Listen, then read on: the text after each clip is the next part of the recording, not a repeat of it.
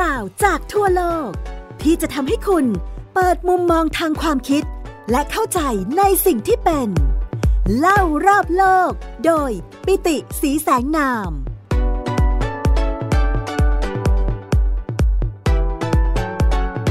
สวัสดีครับ คุณผู้ฟังที่รักทุกท่านกลับมาพบกับผมปิติสีแสงนาม และไทย PBS Podcast เล่ารอบโลกกันในตอนใหม่แล้วครับ สำหรับวันนี้นะครับเรายังคุยกันต่อเนื่องนะครับ เรื่องของสามก๊กฉบับภูมิรัฐศาสตร์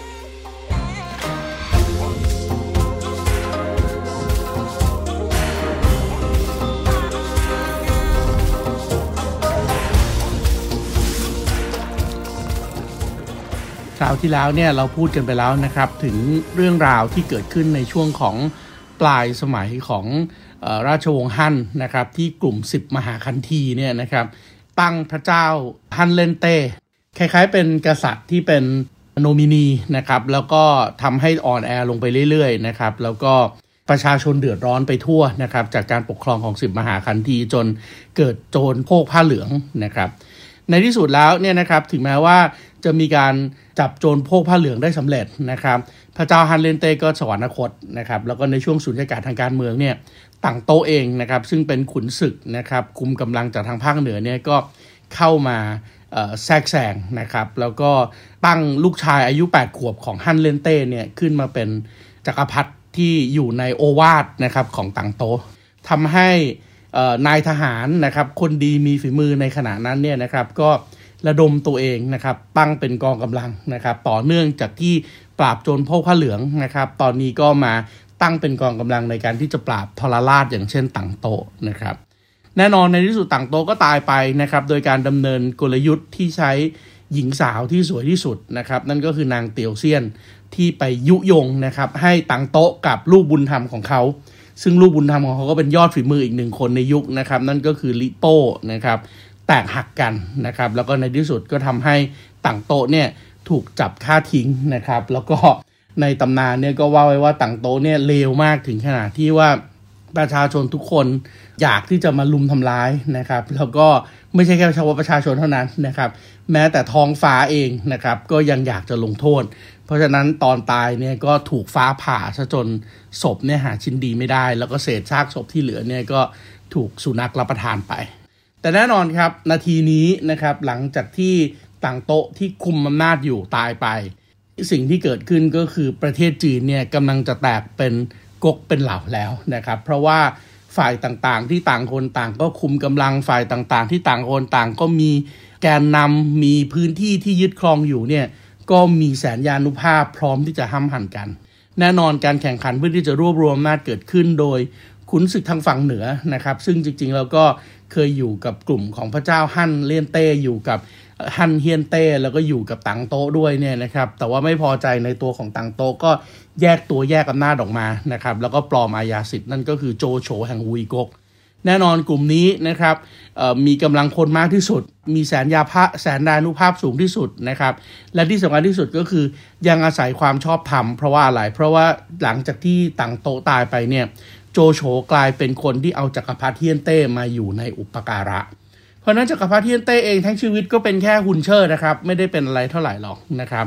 แต่ว่าโจโฉเราต้องจำไว้วุยก๊กอยู่ทางด้านตอนเหนือของจีน ตอนเหนือของจีนณเวลานั้นประเทศจีนยังไม่ได้กว้างใหญ่ขนาดนี้นะครับณเวลานั้นจีนเนี่ยยังมีพื้นที่อยู่แค่เฉพาะครึ่งหนึ่งของฝั่งตะวันออกของจีนณปัจจุบันนี้นะครับ ลองนึกถึงภาพว่าพื้นที่ที่ถือว่าเป็นขอบเขตสุดท้ายของจีนนะตอนนั้นเนี่ยก็ประมาณสักฉงชิ่งเสฉวนนะครับ เราไม่ต้องพูดถึงทิเบต เราไม่ต้องพูดถึงซินเจียงนะครับทิเบตกับซินเจียงเนี่ยเพิ่งมาผนวกเป็นส่วนหนึ่งของจีนเมื่อ ประมาณสักสองสามร้อยปีที่ผ่านมานะครับ นี่เรากำลังพูดถึงยุคของโจโฉนะครับปลายราชวงศ์ฮั่นปลายราชวงศ์ฮั่นเนี่ยย้อนหลังกลับไปประมาณ 2,000 ปีที่แล้ว โจโฉนะครับคุมพื้นที่ทางขวาบนของแผนที่นะครับใต้โจโฉที่อยู่ทางขวาบนก็จะพูดถึงพื้นที่ทางด้านขวาล่างนะครับขวาล่างหรือว่าทางด้านตะวันออกเฉียงใต้ของจีนณนะเวลานั้นของอาณาจักรฮั่นณเวลานั้นเป็นพื้นที่ของซุนเกียนครับ ซุนเกียนนี่คือกลุ่มที่ได้รับความได้เปรียบมากที่สุดในทางภูมิรัฐศาสตร์ ในทางทำเลที่ตั้งทางยุทธศาสตร์นะครับ เพราะว่าในทางยุทธศาสตร์เนี่ยในทางภูมิเศรษฐศาสตร์ด้วยพพื้นที่ตะวันออกเฉียงใต้ของจีนตั้งแต่วันนั้นจนถึงวันนี้ตราบใดก็ตาม ก็ยังคงเป็นพื้นที่ที่อุดมสมบูรณ์มากครับลองนึกภาพดูนะครับว่าจากความสูงชันของที่ราบสูงที่เบตทางด้านซ้ายของแผนที่เนี่ย มันทำให้เกิดแม่น้ำจำนวนมากถูกต้องไหมครับ เพราะว่าหิมะเนี่ยก็จะละลาย พอหิมะละลายแล้วจากความสูงระดับที่ราบสูงที่เบตที่เรากำลังพูดถึงระดับ 3,000ถึง5,000 เมตร เหนือระดับน้ำทะเลมาจนชายฝั่งตะวันออกเฉียงใต้ ซึ่ง0เมตร เหนือระดับน้ำทะเลเนี่ยน้ำที่ไหลจาก 5,000 เมตร 3,000 เมตร ลงมาจนถึง0เมตรเนี่ยมันเอาความอุดมสมบูรณ์ต่างๆ นานาลงมาเป็นตะกอนความอุดมสมบูรณ์ในแม่น้ำด้วย เพราะฉะนั้นพื้นที่ราบพื้นที่ราบเนี่ย ภาษาจีนใช้คำว่ากวางนะครับ เพราะฉะนั้นทางด้านตะวันตกของพื้นที่ราบนะครับเขาก็จะเรียกว่ากวางสีนะครับ แล้วก็ทางตะวันออกของที่ราบก็เรียกว่ากวางตง หรือว่ากวางตุ้งที่เรารู้จัก มันก็เลยกลายเป็นที่ที่อุดมสมบูรณ์มากๆ และนอกจากจะเป็นที่ที่อุดมสมบูรณ์มากๆ เพราะทำการเกษตรได้แล้วเนี่ยด้วยระบบแม่น้ำก็ยังทำให้สามารถที่จะติดต่อพื้นที่ตอนในกับชายฝั่งตอนข้างนอกได้ด้วยนะครับพื้นที่ตอนในที่อยู่ทางตะวันตกกับ พื้นที่ชายฝั่งข้างนอกที่อยู่ทางตะวันออกเนี่ยนะครับเชื่อมกันด้วยระบบแม่น้ำไม่ว่าจะเป็นระบบแม่น้ำ Pearl River นะครับหรือว่าเหนือขึ้นไปก็จะเป็นระบบแม่น้ำของแม่น้ำสายยาวที่สุดของจีนนั่นคือฉางเจียง หรือว่าแม่น้ำแยงซีเจียง และคนที่ควบคุมพื้นที่ตรงนี้เนี่ยตั้งแต่แม่น้ำแยงซีเจียงที่คลอดตัวลงมาทางใต้เป็นลักษณะที่เรียกว่าห่วงจุ้ยท้องมังกรเนี่ย คนที่คุมพื้นที่ตรงนั้นก็คือซุนเกียน เพราะนั้นซุนเกียนก็เลยกลายเป็นอาณาจักรที่อุดมสมบูรณ์ทางด้านการค้าการเกษตร เป็นเมืองท่าการค้าทางใต้ของจีน แล้วก็สามารถที่จะสั่งสมกำลังคนและความมั่งคั่งในที่สุด แล้วก็แน่นอนต่อจากซุนเกียนเนี่ยเดี๋ยวบุตรชายที่ชื่อว่าซุนกวนนะครับก็จะขึ้นมาเป็นผู้ปกครองนะครับ โดยกลุ่มนี้เราเรียกว่างอกก เพราะฉะนั้นทางตะวันออกเฉียงเหนือทางตะวันออกเฉียงเหนือเราเห็นวุยกกนำโดยโจโฉ มีความชอบธรรมทางด้านกฎหมาย มีแสนยานุภาพที่เกรียงไกล ทางด้านตะวันออกเฉียงใต้นะครับ เราเห็นง่อกกที่นำโดยซุนเกียนต่อมาเป็นซุนกวน ก็มีกำลังทรัพย์ มีกำลังค้าขาย มีกำลังอาหาร มีความมั่นคง และแน่นอนเราก็เห็นด้วยว่าครับว่าในที่สุดแล้วเนี่ยสิ่งที่เกิดขึ้นนะครับ ก็คือการที่เดี๋ยวเขาจะมาตีกันเพื่อที่จะยกเพื่อที่จะมาลุมเอากกนี้นะครับ แต่ว่าอย่างไรก็ตามนะครับ ไม่ว่าจะเป็นตะวันออกเฉียงเหนือหรือตะวันออกเฉียงใต้ ในที่สุดมันดันมีน้ำยอกอกอันใหญ่ที่สุดอยู่อีกน้ำยอกอกหนึ่งครับ นั่นก็คือจกกกจกกกที่นำโดยเล่าปีแน่นอนครับเล่าปีเราคุยกันไปแล้วคราวที่แล้วว่าเป็นเจ้าตระกูลหั่นปลายแถวแล้วแหละ คงจะเป็นเชื้อพระวงศ์ที่ไม่มีโอกาสได้ขึ้นคลองลาดแน่นอน แล้วก็ครอบครัวยากจนด้วยซ้ำนะครับ ถึงกับต้องทำรองเท้าแตะทำรองเท้าสารขายนะครับ แล้วก็บ้านก็ไม่ได้มีอะไรด้วยมีต้นหม่อน แล้วก็มีสวนท้ออยู่ข้างหลังแค่นั้นเองนะครับ แต่เขาเป็นคนที่ชาญฉลาดในการเลือกที่จะใช้ human resource management ครับ เก่งที่สุดในเรื่องของการใช้คน เมื่อเล่าปีเก่งที่สุดในเรื่องของการใช้คน ก็สามารถที่จะไปหายอดฝีมือนะครับ ทางด้านการสู้รบนะครับ ไม่ว่าจะเป็นเตียวหุย กวนอู จูร่ง แล้วก็ขุนศึกคนอื่นๆ ทำให้ตัวเองมีความเก่งกล้าทางด้านความมั่นคงขึ้นมา ในขณะเดียวกันก็มียอดนักยุทธศาสตร์นะครับ อย่างเช่นจูกัดเหลียงขงเบ้งเนี่ยเข้ามาเป็นที่ปรึกษาให้ด้วยนะครับ เพราะฉะนั้นก็เลยทีมเนี้ยที่ดินก็ไม่ดีแสนยานุภาพก็ไม่ได้เยอะ แต่คนเก่ง มั่งคั่งก็ไม่มั่งคั่งนะครับ จนนะครับเป็นแค่เจ้าเมืองเล็ก ๆ ที่ได้ปูนบำเหน็จมา สมัยที่ทำเป็นพันธมิตรสงครามปราบโจรภาคผ้าเหลือง แล้วก็ปราบต่างโตเท่านั้นเอง แต่ด้วยความที่วางยุทธศาสตร์เก่ง แล้วก็บอกว่าเฮ้ยในที่สุดอะของเบ้งเป็นคนบอกเล่าเปียนนะครับว่า ถ้าอยากที่จะเอาชนะไม่ว่าจะเป็นโจโฉหรือไม่ว่าจะเป็นซุนเกียนซุนกวนได้เนี่ยสิ่งที่สำคัญที่สุดก็คือทำยังไงให้โจโฉหรือวุยกก ไม่สามารถที่จะมายึดพื้นที่ทางตะวันออกเฉียงใต้ได้ ถ้าเกิดว่าทีมที่มีสัญญาณุภาพแข็งแกร่งทางตอนเหนือ สามารถที่จะยึดครอง เมืองท่าทางตอนใต้ได้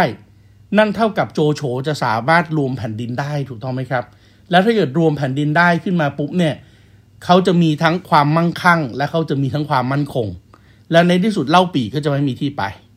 ดังนั้นเล่าปีต้องตีขนาบเอาไว้ในสองพื้นที่นี้ โดยการไปยึดคลองพื้นดินทางด้านตะวันตก ถึงแม้ตะวันตกของจีนนะครับเสฉวนฉงชิ่งเนี่ยมันจะเป็นพื้นที่ที่ห่างไกลแห้งแล้งนะครับ แต่ถ้าใช้ความชาญฉลาดในการดำเนินยุทธวิธีจกกกของเล่าปีก็จะสามารถที่จะทัดทานอำนาจของสองกกได้ เพราะนั้นโอ้โหลองนึกภาพดูนะครับวีกกขวาบนซุนเกียนซุนกวนนะครับงอกกขวาล่างนะครับแล้วก็จกกกอยู่ทางด้านซ้ายมือ นั่นแหละครับคือมหาสงครามระหว่างสามกกที่ดำเนินระยะเวลาไปตลอด 60 ปี หรือว่าเรากำลังพูดถึงระยะเวลาประมาณ 2 ชั่วอายุคนนะครับ โดยแน่นอนมหาสงครามหรือที่ภาษาอังกฤษใช้คำว่า war เนี่ยประกอบจากศึกหรือว่า battle จำนวนมาก เราอาจจะเคยได้ยินถ้าเทียบกับปัจจุบันถูกต้องไหมครับ สงครามระหว่างนาโต้กับรัสเซียที่มีสมรภูมิหลักคือยูเครนเนี่ยสงครามอันนั้นคือสงคราม แต่มันมีศึกต่างๆเต็มไปหมดถูกต้องไหมครับศึกที่มักมุดศึกที่พื้นที่ ลูฮานส์โดเนสนะครับศึกที่พื้นที่ที่เคยเป็นคาบสมุทรอย่างเช่นไครเมียถูกต้องไหมครับ เพราะฉะนั้นบางครั้งบางฝ่ายอาจจะชนะบางศึก แต่ที่สำคัญที่สุดก็คือใครล่ะที่สามารถเอาชนะสงครามได้ศึกต่างๆ เหล่านี้แบทเทิลต่างๆ เหล่านี้เกิดขึ้นทั้งหมดใน 196 พื้นที่ 196 ครั้งทั่วทั้งประเทศจีน แต่แน่นอนรายการของเราคงไม่สามารถที่จะเอาทั้ง 196 ครั้งมาเล่าให้ฟังได้นะครับ แต่ว่า ผมคิดว่าในทั้ง 196 ครั้งเนี่ยมี 3 ครั้งที่ถือว่าเป็นศึกที่มีความ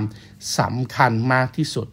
ศึกครั้งแรกเนี่ยนะครับเราเรียกว่าเป็นยุทธการที่สมรภูมิกัวต่อ สมรภูมิกัวต่อนี่เป็นสำนวนการแปลแบบเจ้าพญาพระคังหนนะครับที่ใช้เสียงหกเกี้ยนเสียงแต้จิ๋วนะครับในการถอดเสียงสำเนียงภาษาจีนนะครับ แต่ว่าถ้าเกิดว่าเป็นสำเนียงจีนกลางเนี่ยเขาจะเรียกว่า ยุทธการสมรภูมิ กวนตู้นะครับ กวนตู้หรือว่ากวนต่อเนี่ยนะครับ หรือว่าภาษาไทยเรียกกัวเต๋าเนี่ยนะครับ เกิดขึ้นนะครับที่ริมฝั่งแม่น้ำหวงโห ริมฝั่งแม่น้ำหวงโหก็คือแม่น้ำที่ไหลทางทิศตะวันตกไปสู่ทางทิศตะวันออกนะครับ เช่นเดียวกันทางทิศตะวันตกก็เกิดขึ้นจากที่ราบสูงที่เบตนะครับ แล้วก็ไหลทอดตัวยาวขึ้นไปตอนบนกินไปจนถึงพื้นที่ของพวกแมนจูทางด้านเหนือนะครับ แล้วก็ไป ไหลออกปากแม่น้ำที่ปัจจุบันนี้ก็คือเทียนจินศึกนี้นะครับสมรภูมิที่กลัวต่อเนี่ยนะครับเกิดขึ้นในปี 200นะครับเป็นศึกที่โจโฉสามารถที่จะเอาชนะอ้วนเซียวอ้วนเซียวนี่ออกเสียงตามแบบสำเนียงไทยนะครับ ถ้าเกิดว่าเป็นสำเนียงจีนเนี่ยจะเรียกว่าหยวนเชานะครับอ้วนเซียวหรือว่าหยวนเชาเนี่ยนะครับถือว่าเป็นอีกหนึ่งขุนศึกทางด้านตอนเหนือที่มีความสำคัญมาก จุดตัดสินของการผลการลบระหว่างโจโฉกับอ้วนเซี่ยวเนี่ยนะครับเกิดขึ้นโดยการใช้ยุทธวิธีที่ชาญฉลาดในการลอบโจมตีตัดทัพทางด้านการขนเสบียงของอ้วนเซี่ยวครับ โดยเฉพาะการตัดทัพที่เมืองอัวเจ๋านะครับทำให้อ้วนเซียวเนี่ยขาดเสบียงนะครับแล้วพอขาดเสบียงก็แน่นอนกองทัพเดินด้วยท้องถูกต้องไหมครับ เมื่อขาดเสบียงก็เกิดความระสำระสายไปทั้งกองทัพนะครับ โดยแผนการนี้เกิดขึ้นจากแผนการของ เขาฮิวนะครับเขาฮิวนี่เป็นการออกเสียงตามแบบของไทยนะครับ ถ้าเกิดว่าออกเสียงตามแบบจีนเนี่ยจะใช้ว่าซูโยนะครับเขาฮิวหรือว่าซูโยเนี่ยแน่นอนแต่เดิมเป็นกุนซือนะครับเป็นที่ปรึกษาทางด้านยุทธศาสตร์ให้กับอ้วนเสี้ยว แต่ว่าตอนหลังเนี่ยก็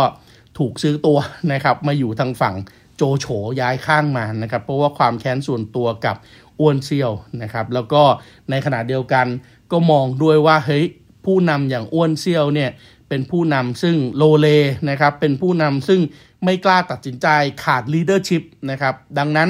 สู้ต่อไปให้อ้วนเซียวอ้วนเซียวก็แพ้แน่ๆ เพราะฉะนั้นย้ายทางดีกว่านะครับทั้งทั้งที่อ้วนเซียวเนี่ยลองนึกภาพดูนะครับว่าอ้วนเซียวเนี่ยโอ้โหถือว่าเป็นหนึ่งในทัพที่มีความยิ่งใหญ่มากนะครับแล้วก็เชื่อกันว่ากองทัพของอ้วนเซียวเนี่ยมีขนาดใหญ่กว่ากองทัพของโจโฉถึง 10ต่อหนึ่ง แต่โจโฉอย่างที่บอกเมื่อมีเขาฮิวเป็นที่ปรึกษา และในขณะเดียวกันตัวเองเนี่ยก็เป็นคนที่เชี่ยวชาญทางด้านยุทธวิธีนะครับ แล้วก็เป็นคนที่รอบคอบนะครับ ไม่ยอมให้ลูกน้องทำอะไรที่ออกนอกสายตานะครับ ต้องคุมให้ทุกอย่างอยู่ในระเบียบระบอบ อยู่ในดิสซิ p ลินของตัวเองตลอดเนี่ยนะครับ ในที่สุดโจโฉก็ค่อยๆนำทัพอย่างใจเย็นนะครับ ค่อยๆ ลุกคืบไปเรื่อยๆนะครับ ตีทางด้านโน้นตีทางด้านนี้ล้อมไปล้อมมานะครับ ในขณะที่อ้วนเซียวเองก็ ตามวิสัยนั่นก็คือขาดภาวะผู้นำไม่กล้าตัดสินใจก็เลยโลเล ไม่ยอมทำศึกอย่างแตกหัก ในที่สุดทีมของอ้วนเซียวก็หลังจากถูกตัดสเสบียงกองทัพระสำระสายก็แพ้ในที่สุด และแน่นอนภายหลังศึกนี้นะครับอ้วนเซียวก็เสียใจมาก ในขณะเดียวกันนะครับปัญหาที่อ้วนเซียวเจอก็เป็นปัญหาชีวิตอีกนะครับ ปัญหาชีวิตของอ้วนเซียวก็คืออ้วนเซียวเนี่ยมีลูกชายอยู่สองคน คนหนึ่งชื่อว่าอ้วนทรงนะครับ แล้วก็อีกคนหนึ่งชื่ออ้วนถมนะครับ อันนี้สำเนียงไทยนะครับ ถ้าสำเนียงจีนเนี่ยอ้วนชงก็คือหยวนชางนะครับ แล้วก็อ้วนถมเนี่ยสำเนียงจีนจริง ๆ เรียกว่าหยวนทันเนี่ยนะครับ ก็ดันมาทะเลาะกันอีกพอมาทะเลาะกันสิ่งที่เกิดขึ้นก็คือลูกชายสองคนที่ควรจะต้องมาช่วยบิดาในการที่จะฟื้นฟูกองทัพของอ้วนเซี่ยวขึ้นมาใหม่ให้เป็นกองทัพที่แข็งแกร่งเนี่ยกลับมาฆ่ากันเองนะครับ เพราะฉะนั้น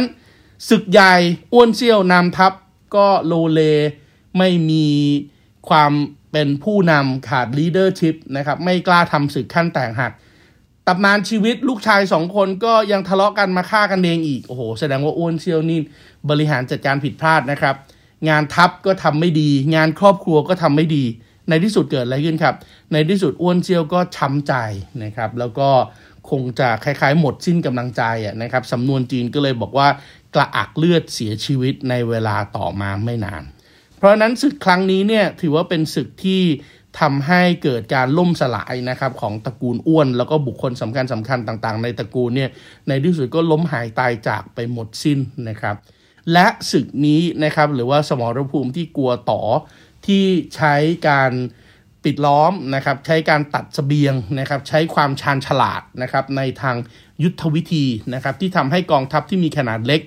เมื่อเทียบกับกองทัพขนาดใหญ่ 10 เท่าของอ้วนเซียวเนี่ยกองทัพของโจโฉกลับสามารถที่จะเอาชนะได้อย่างชาญฉลาดนะครับ แล้วก็แน่นอนเรื่องของการยุยงส่งเสริมจนในที่สุด เกิดความแตกแยกจากภายในอย่างในกรณีของอ้วนทรงกับอ้วนถ่ำเองเนี่ยก็เป็นหนึ่งในกลยุทธ์การดำเนินนโยบายได้ และศึกนี้สมรภูมิกลัวต่อเนี่ยนะครับ ถือว่ามีความสำคัญมาก เพราะนี่คือการเปิดฉาก การที่ทำให้ทุกคนยอมรับครับว่า โจโฉคือคนที่มีฝีมือและสามารถที่จะควบคุมพื้นที่ทางตอนเหนือได้ แต่แน่นอนครับชัยชนะของโจโฉเองนะครับ ก็ไม่ได้เกิดขึ้นมาอย่างรวดเร็วนะครับในการที่จะทำสมรภูมินี้เนี่ยใช้เวลาไปทั้งหมด 7 ปีนะครับ จากโจโฉที่เป็นทหารปลายแถวนะครับ ที่เกิดขึ้นมีชื่อเริ่มต้น มีชื่อเสียงในสมัยของปราบกบฏโจรพวกผ้าเหลืองนะครับ มาจนถึง โจโฉที่อยู่ในกองทัพของตังโต๊ะนะครับมาอยู่มาถึงโจโฉที่ทรยศตังโต๊ะ แต่ว่าก็รอคอยจังหวะ พอตังโต๊ะแพ้ก็เข้าไปจับพระเจ้าฮั่นเฮียนเต้เข้ามาอยู่ในอุปการะนะครับ แต่แน่นอนตอนนั้นความชอบธรรมของโจโฉก็ยังไม่เกิดขึ้น จนกระทั่งในที่สุดนะครับปราบขุนศึกสำคัญที่มีกองทัพขนาดใหญ่อย่างอ้วนเซี่ยวอ้วนชง แล้วก็อ้วนถำได้นะครับ จริง ๆเขาแซ่หยวนนะครับ แต่ว่าพอมาเป็นประเทศไทยเราแปลเป็นแซ่อ้วนนะครับ ก็เลยอาจจะชื่อฟังดูตลกตลกนะครับอ้วนเซียวอ้วนสุดนะครับอ้วนทรงอ้วนถำอะไรนะครับ แต่ว่านามสกุลจริงๆแซ่จริงๆเขาคือแซ่หยวนนะครับ ซึ่งจริงๆแซ่หยวนเนี่ยก็เป็นอีกหนึ่งแซ่ใหญ่นะครับที่มีขุนศึกจำนวนมากนะครับ เพราะฉะนั้นเมื่อสามารถที่จะปราบกองกำลังนี้ได้ทั้งหมดเนี่ยก็เลยทำให้โจโฉกลายเป็นแม่ทัพที่แข็งแกร่งนะครับ คุมทางตอนเหนือ คุมทั้งแสนยานุภาพที่แน่นอน ยึดมาได้จากต่างโต๊ะ ยึดมาได้จากอ้วนเซียวอ้วนสุดนะครับและยังสามารถที่จะมีทหารที่เป็นของพระเจ้าฮันเฮียนเต้ที่เป็นจักรพรรดิแต่เพียงในนามได้ด้วย เพราะฉะนั้นณนาทีนี้นะครับหลังจากที่แตกกันเป็นสามก๊กใช้เวลาเพียง 7 ปีเนี่ยโจโฉก็กลายเป็นขั้วอำนาจที่แข็งแกร่งที่สุดนะครับของ จักรวาลสามก๊กเรียบร้อยแล้ว อันนี้ก็ถือว่าเป็นหนึ่งในศึกที่สำคัญมากนะครับท่ามกลาง 196 ศึกนะครับ จนในที่สุดตอนนี้นะครับในประวัติศาสตร์ 60 ปีที่เขาตีกันเป็นสามก๊กเนี่ยโจโฉก็กำลังได้เปรียบในมหาสงครามครั้งนี้นะครับ แล้วเมื่อได้เปรียบในมหาสงครามครั้งนี้ก็แน่นอนนะครับ โจโฉเองก็คิดการใหญ่ต่อไปว่าเฮ้ยอย่างนั้นเรากรีธาทัพสู่ภาคใต้ เพื่อที่จะไปยึด แหล่งอาหาร แหล่งการเกษตร แหล่งที่จะสร้างความมั่นคงทางอาหาร ในขณะเดียวกัน ถ้ายึดตรงนี้ได้ก็สามารถที่จะคุมลำน้ำทางตอนใต้ คุมเส้นทางการค้าสร้างความมั่งคั่ง และการรวมชาติจีนภายใต้ความฝันของโจโฉก็จะเกิดขึ้น เพราะนั้นตอนนี้โจโฉก็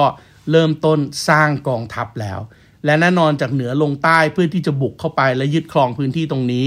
โจโฉกำลังจะสร้างกองทัพเรือที่ใหญ่ที่สุดในประวัติศาสตร์จีนครับ เพื่อที่จะไปยึดพื้นที่ของง่อกกที่นำโดยซุนกวน